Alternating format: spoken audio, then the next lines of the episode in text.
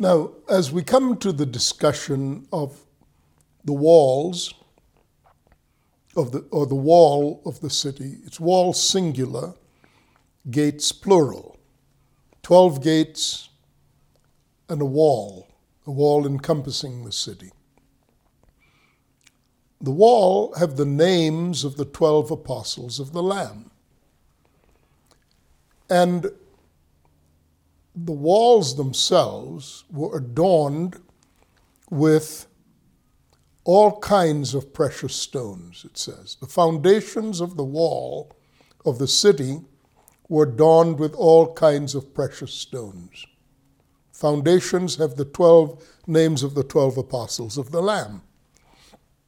Obviously, again, this is the symbolism that has to be unpacked. And I'm insisting that these symbol, symbolic references be viewed in light of prior scripture, prior references of scripture.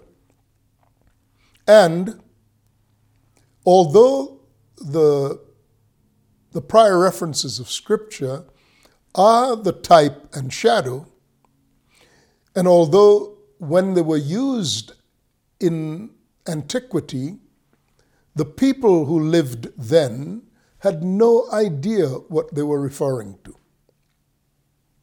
But we who have the Holy Spirit have been given the, under, the spirit of understanding. Now, when the spirit of understanding functions, the word confirms what the spirit is saying. If you, if you did not have the Spirit but only had the Word, and if your interpretation of things is only of the Word by rational reference and not by the Spirit, you're in the same darkness as the people in antiquity. So,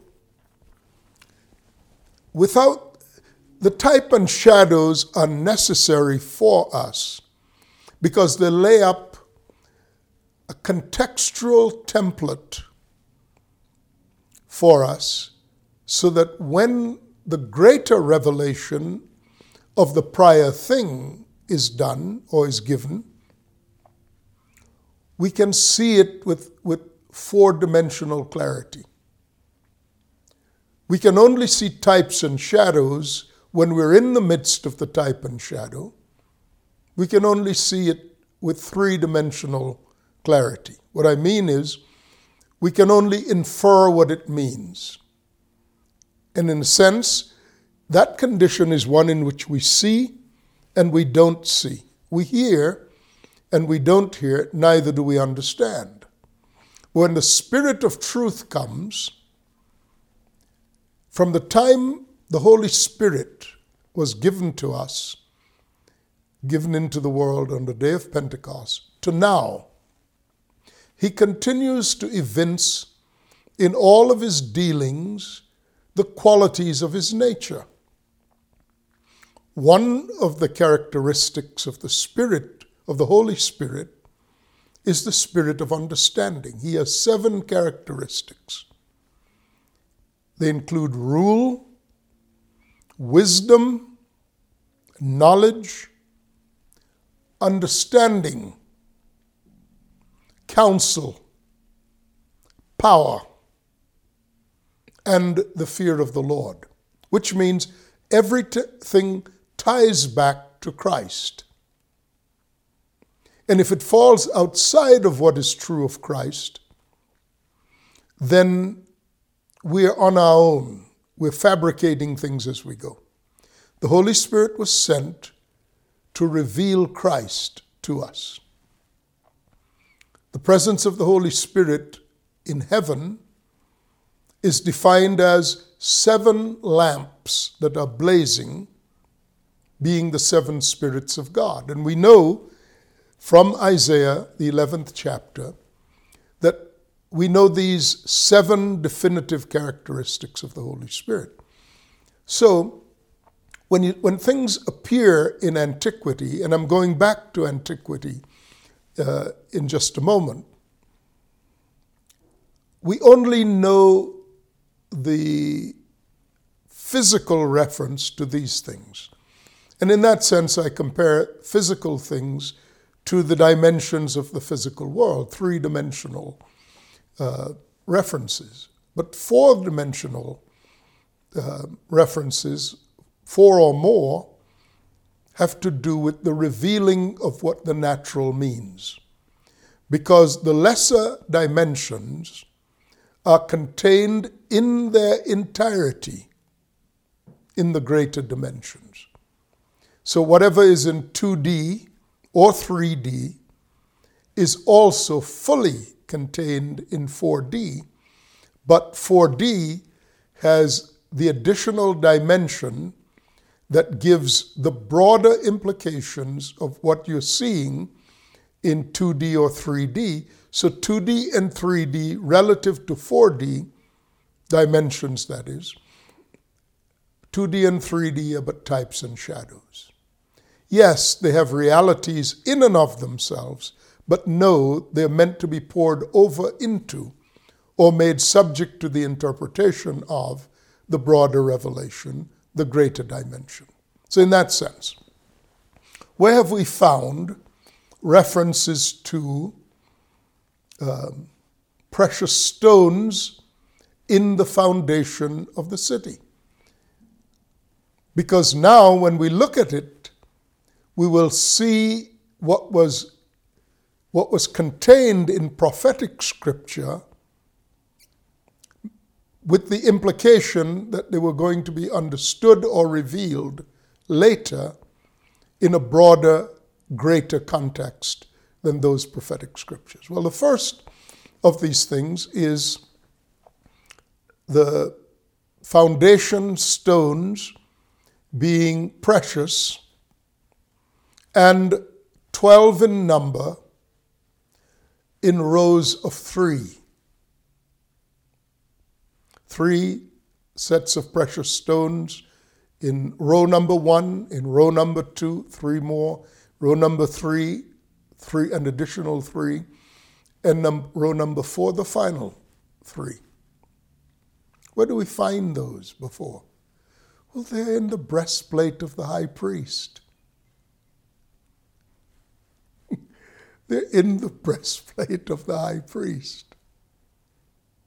And now we're about to find out why they're arranged. Why, why did he even have this breastplate made of pure gold?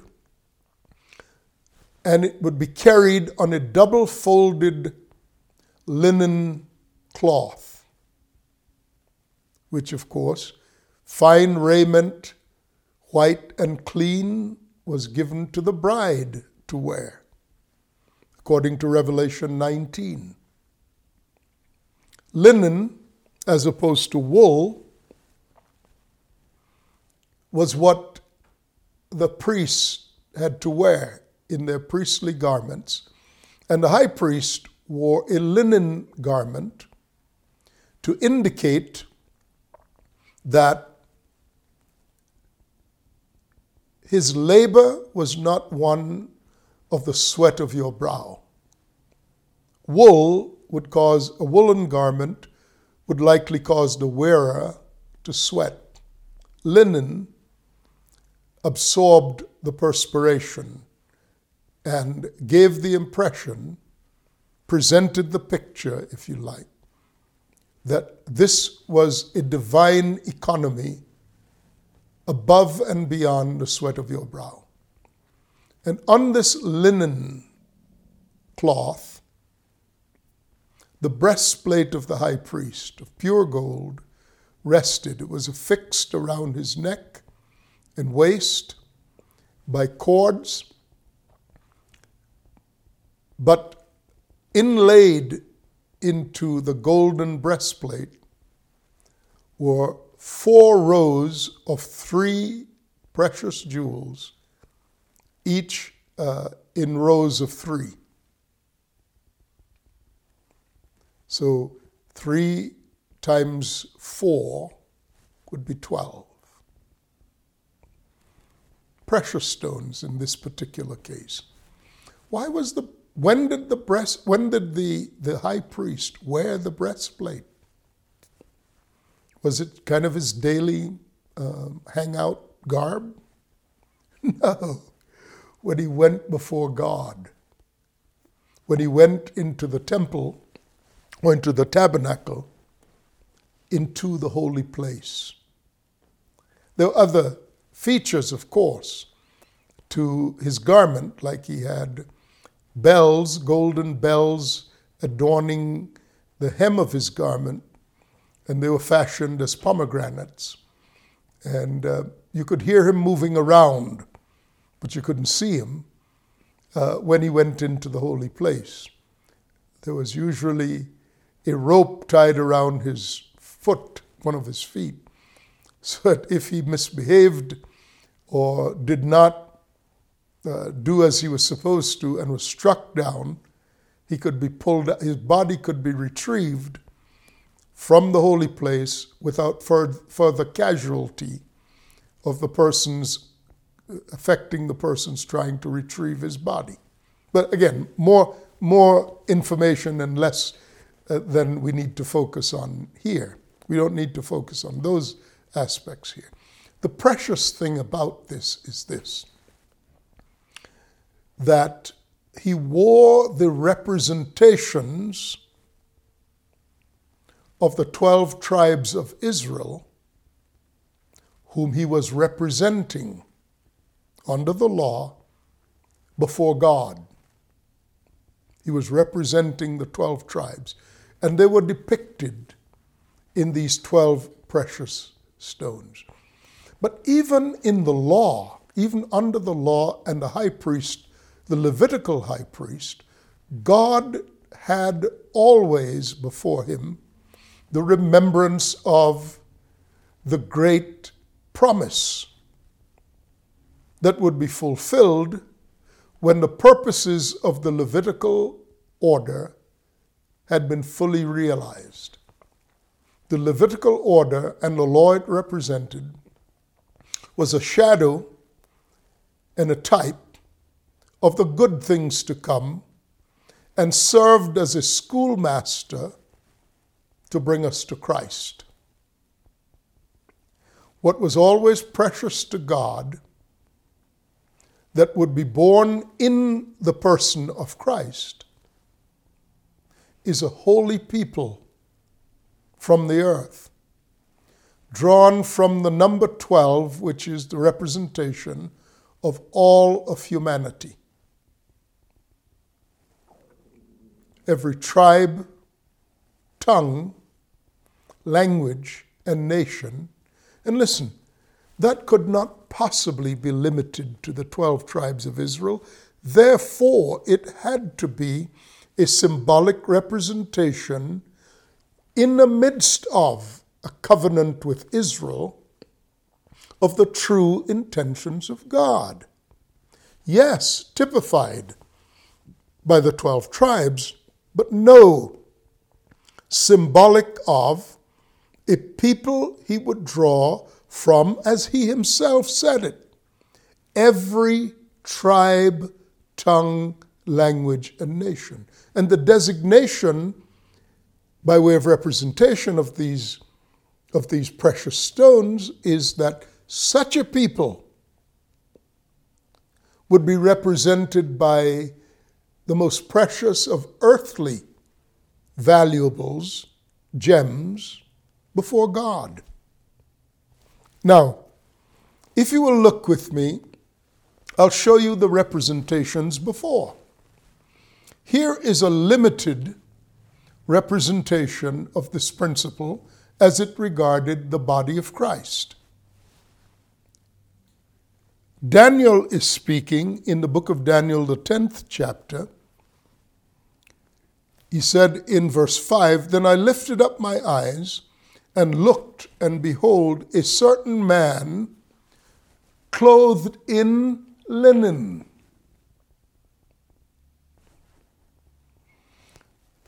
Listen, I can't make this stuff up.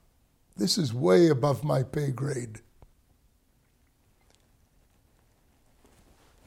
Speaking of the economy of the divine order of things, an economy of rest not the toil and sweat of your brow, but a people drawn from every tribe, tongue, language, and nation, typified by this man clothed in linen, whose loins were girded with fine gold of Uphaz. In the armor of God, what is the belt or the, the, the girding of the loins? What is the belt, belt called? The belt of truth. Truth is the golden standard because it represents the person of Christ. When Jesus appears to John on the island of Patmos, one of the references to him is he's girded with a golden girdle or a golden belt because he is the way, the truth, and the life. So this is repres- this is obviously a vision that Daniel is having. He's not actually out by the river looking up and there's a man. He's having a vision. Visions are representational. They cannot be taken literally. They speak with natural symbols and references to eternal things, spiritual things. Hmm? Has a golden girdle about, and, and he defines it as fine gold. You know what the construction of the wall of the city was of? Pure gold, clear like glass. Again, consistent with the golden standard, the golden rod. The purity of the refined gold is a matter of reference. Now then, this man above the waters, his body also was like beryl. I've kept open the page on uh, the foundations. The first stone was a jasper, uh, second sapphire, third chalcedony, fourth emerald, fifth sardonyx, sixth sardius, seventh chrysolite. Beryl is the eighth, and the ninth is topaz. The placement of beryl as the eighth represents a newness, a new beginning, which is typical of eight. Talking about a new creation, a people configured in the person of one man. And his face was like lightning, the appearance of lightning, his eyes lamps of fire or flames of fire. His arms and feet were of the color of polished brass, and the voice was like the voice of a multitude. And if you go to the book of Revelation, uh, this, I think it's the second chapter, and look, you will see a description of Jesus in his resurrected form that is akin to that. Uh, so it, this is Revelation 1. I'm sorry, I said Revelation 2. He said, I was in the Spirit on the Lord's day. I heard a voice like a trumpet saying, I am Alpha and Omega, and so on. Verse 12, the voice was behind him. So I turned to see the voice that spoke to me. And being turned, I saw seven golden candlesticks and in the midst of the seven golden candlesticks, one like the Son of Man, clothed with a garment down to his foot, and the girt about the paps, the sash, was a golden girdle. Hair was like, uh, like wool, eyes as flames of fire, feet unto fine brass, as if they've been burned in a furnace, and his voice the sound of many waters. The man in the, the man, uh, the man who appears to Daniel in chapter 10. Just to go back and, and remind you of it, um, here's what he said. Uh, and, and Daniel, like, like that man, fell to the ground. Uh, like John, fell to the ground.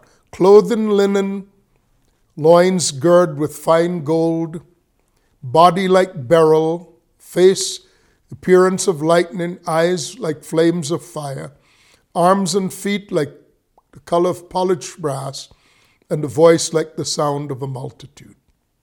Exactly the same. I mean, there are more details in one than in another, but unmistakably, we know who, uh, who it's referring to. So when we come to the book of Revelation, it's referring to the corporate Christ. In the book of Revelation and in the book of Daniel, it was speaking about Christ not in the flesh, not Jesus of Nazareth, the identity of the man, but of Christ, the sent one, the ascended one, the glorified one. And it's to that body that we may be assembled.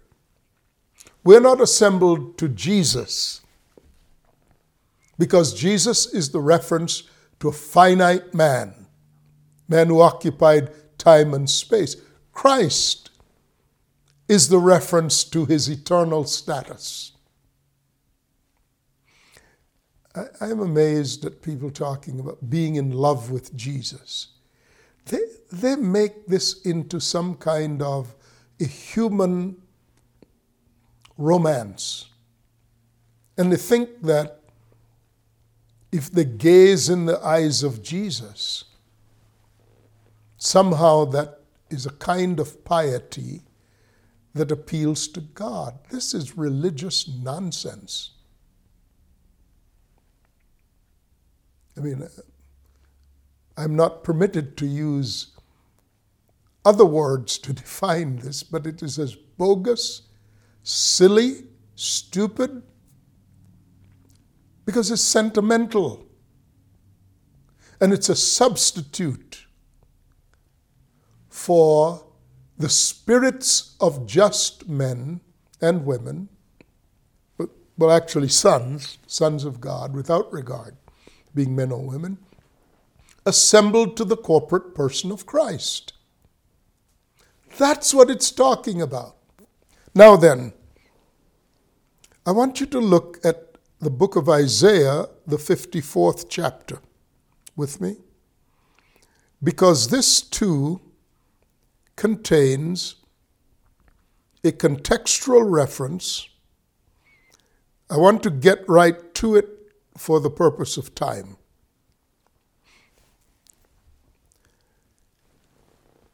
But I will go back, if I can, and, and give you its context.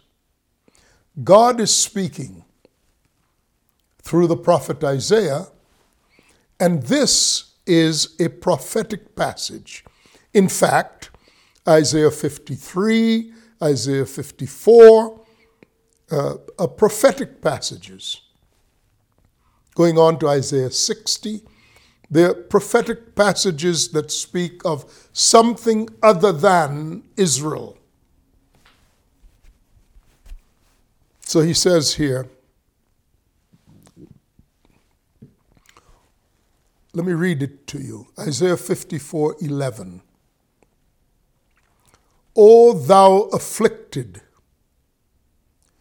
tossed with tempest, and not comforted Behold, I will lay thy stones with fair colors, and lay thy foundations with sapphires. Let me see. The foundation of the wall of the city were adorned with all kinds of precious stones.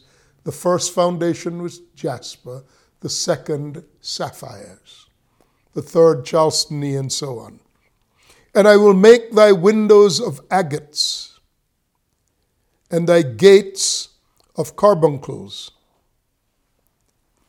let's see. Um,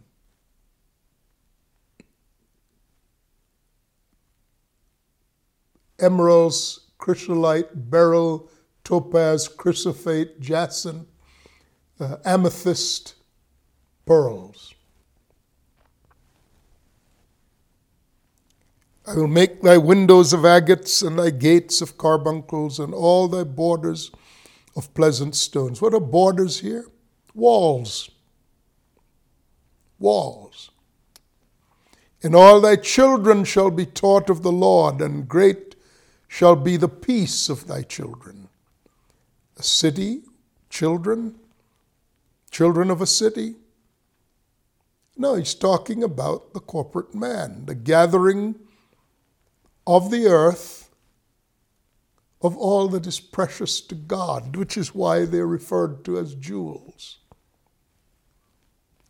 And all thy children shall be taught of, of the Lord, and shall be and and great shall be the peace of thy children.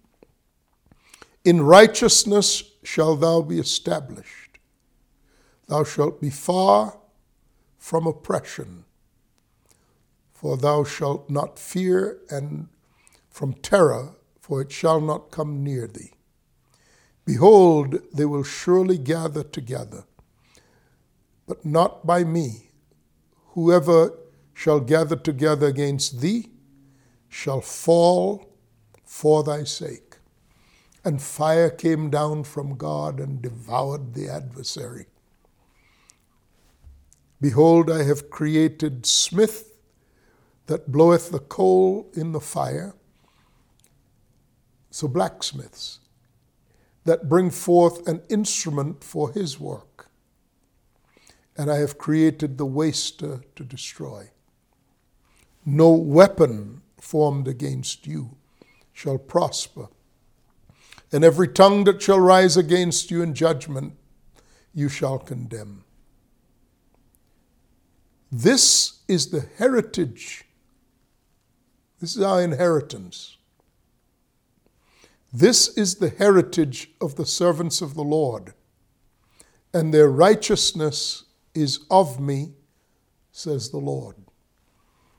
Um, when I continue this series of discussions, I want to go back and talk about the mystery of how more are the children of the barren woman than of her who had a husband, because that's where it begins.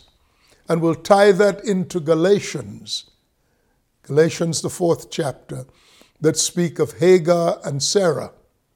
What am I saying to you? I'm saying that the book of Revelation is the summary, it's the bright focus, it's the point where the thing that has been hidden is now revealed, which is why it is called the revelation. It's why you have to upgrade your thinking once you see the revealed final end of these things.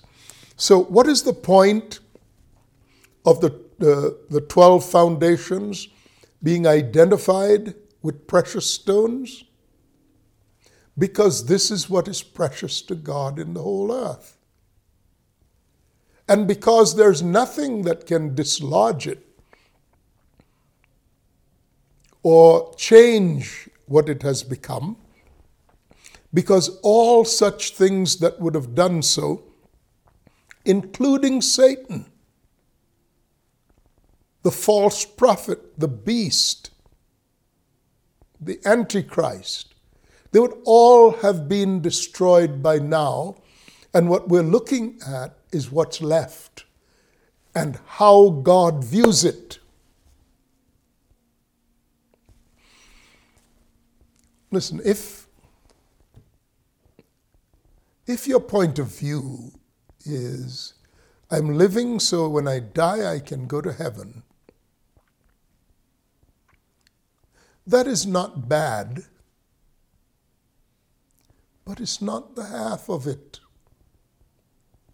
What do you do with all these other things that speak not only of heaven, but of an age to come where people are finally refined, and an age that begins after that, when this refinement and processing is defined with, with the language and symbols of what is most precious in the earth. Well, this is what the new heavens and the new earth together yields. When we come back, we'll talk about the no temple because God is. The reason there's no temple and that we are the naos of God, the dwelling place of God, is because we're in Christ. We're assembled into the light. So when I, when I come back, I want to talk about the light of the world. When God said, first things God said about creation was, Let there be light. The last things said in creation is, The city had no need for the sun or the moon to shine. The sun was to light the day, as a type and shadow of illumination that God intended to bring. And the night and the, st- the night was meant to be uh, illuminated by the moon. When all of natural creation has passed away, the light that there will be is God Himself revealed That's why he says,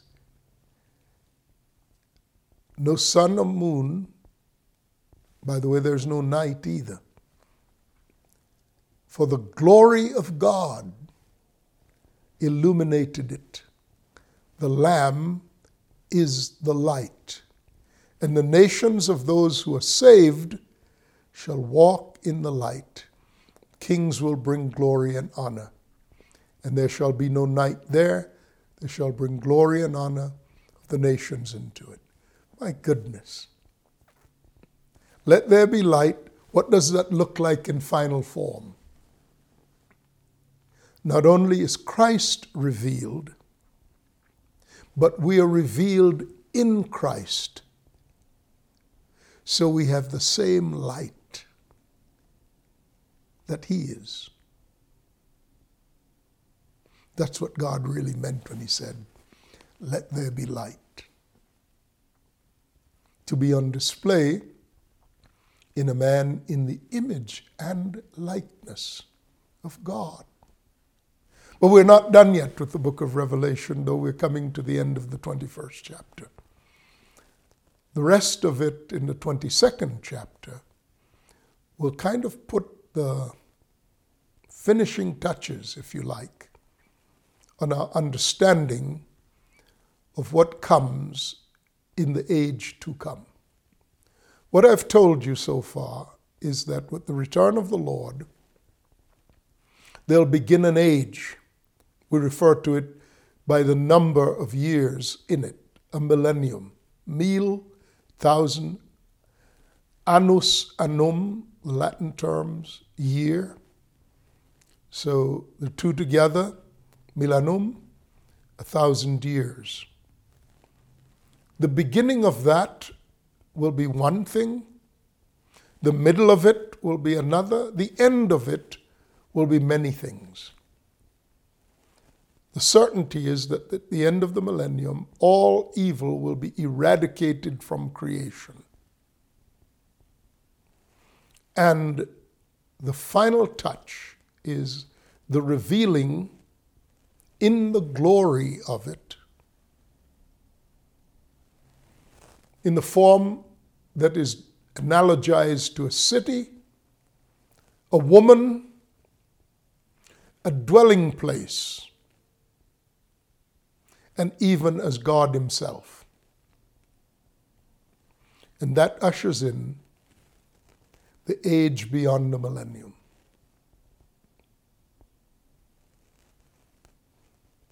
These things were hidden for a long time, long ages past they were. But it pleases God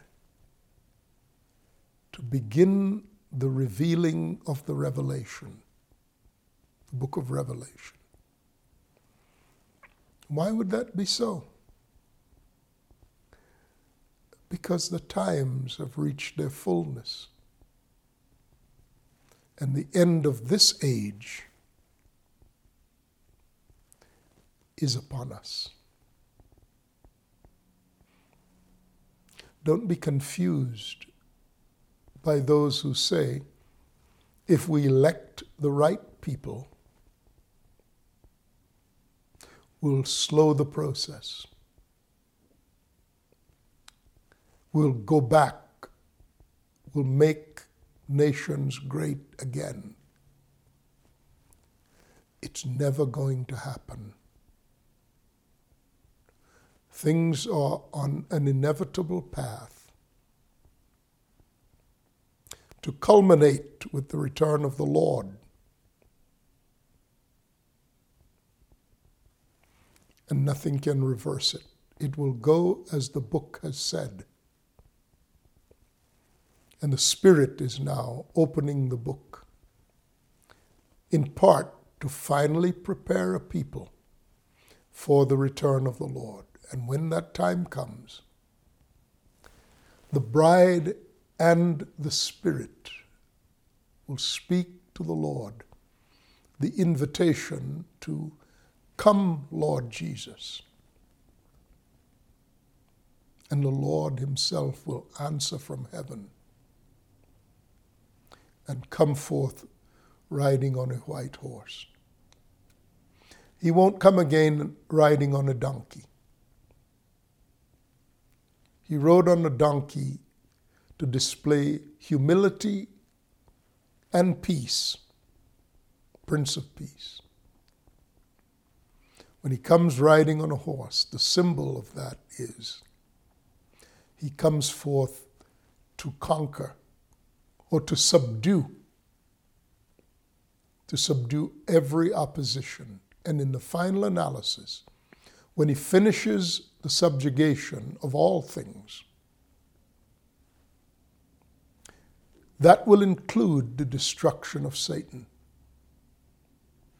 Then he will reveal the glory. He will be revealed in all of his glory, both at his coming and especially at the end of the age. And we shall be revealed with him in the glory of his appearing more completely, more fully than anything we had experienced previously, including being revealed with him now, though the world's eyes are veiled uh, to the, his, the brightness of his coming when he comes in us. There will come a time when that will no longer be the case. He will be as he is. And we shall be revealed with him as we even now are, but veiled. Of course, the gospel was going to end with this. How else would it end? I commend you to God and the word of His grace that is able to build you up in these times of sorrow trial and growing darkness. Do not lose heart. Our redemption draws nigh. We'll continue until we finish the study of the book. It was reserved for us and for this time. And I can only say, Praise God, from whom all blessings flow. Praise him, all creatures here below. Let the heavens praise God. Let everything that has breath praise the living God. Amen. I'm Sam Soleyn. We'll continue. Bye for now.